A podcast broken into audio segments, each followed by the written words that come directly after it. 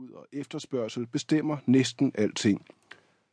Der er ikke noget rigtigt socialt sikkerhedsnet til at gribe dem, der ikke kan klare mosten. Det er en banal og sand iagtagelse, og det har ofte frygtelige konsekvenser. Men det betyder også, at menneskets egenskaber træder så meget mere tydeligt frem end alle andre steder i verden. Menneskets drifter, laster, agerighed, ambitioner, misundelse, egoisme, empati og stræben efter anerkendelse og kærlighed er selvfølgelig ikke som sådan større her, men det hele træder så meget klarere frem på gaderne, i medierne, litteraturen og landets politiske liv, i statistikkerne over drab og kriminalitet og om, over omfanget af velgørenhed. Der er ikke så mange støddæmpere som i resten af verden. Mellemøstens kulturelle støddæmpere eller Europas samfundsmæssige støddæmpere. Sådan er det her i New York, og sådan er det i hele landet. Det er det, der gør livet i Amerika så dybt fascinerende at se på og skrive om. For det unge land, samfundets svage institutioner og de vildt forskellige kulturer betyder, at Amerika er en helt anden planet end Europa. Det første, der slår mig hver gang jeg kommer herover, er, at amerikanerne derfor bliver nødt til at være meget mere høflige over for hinanden end i Danmark – denne høflighed er ikke bare et resultat af livet i et mere råt samfund, det dækker også over den konstante og voldsomme debat om, hvordan mennesker er og bør omgås. Den foregår i det politiske liv, hvor kæmpe store spørgsmål om liv og død, abort, våben og seksualitet bliver ved med at være uafklaret.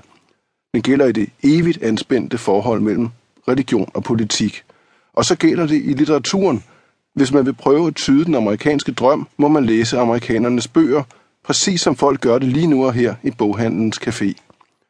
En ung fyr læser Philip Roths amerikansk pastorale, bogen om Simeon Levov, den jødiske forretningsmand fra New York, hvis dybt konventionelle middelklasseliv bliver ødelagt af 1960'ernes vilde forandringer. En anden skriver intens noter i en samling af Walt Whitmans Leaves of Grass – det næsten uendelige kærlighedsdigt til Whitmans amerikanske medborgere, men måske især til fremtidens amerikanere.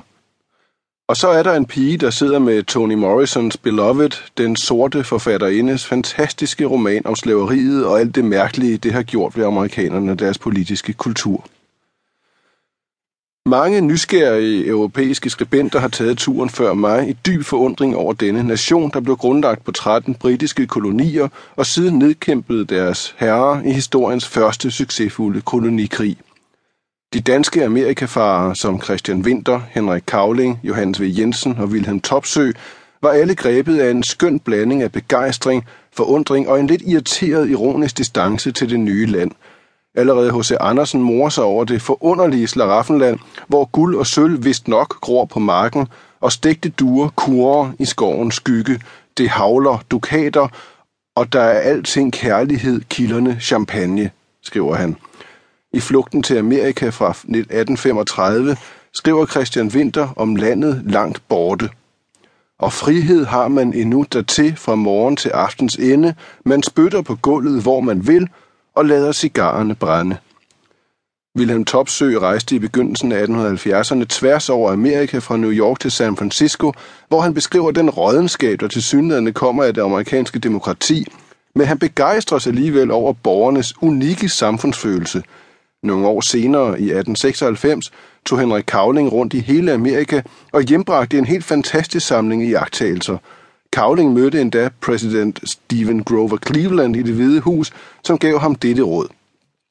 Når de har set landet her, lært folket at kende og fået indblik i vores institutioner, så skal de beskrive Amerika. De skal ikke forklare Amerika. Det kan de nemlig ikke. Det råd prøvede Kavling at følge, dog ikke helt med held. Og tænk så på Johannes V. Jensen, der nærmest ikke skrev bedre end i sin bog Den Nye Verden, hvor han rejste i flere omgange omkring århundredeskiftet – han var vildt fascineret. Amerika er os alle sammen forfra i større og lykkeligere stil, uden skæbnesvange og rebusser i hjertet af tilværelsen, bare liv, drift, flugt og appetit, en spring over verden, New York, skrev han. Men han kunne heller ikke udholde den demonstrative rigdom og materialisme, de handlende i Wall Street, butikkerne på Fifth Avenue og millionærslottene, Vanderbilt og Rockefellers paladser – han skrev, de underbare skatte derinde bag de blændede vinduer, gobelingerne og sævervaserne, Dresden-porcelænet, bronzerne af Fremier og Paris.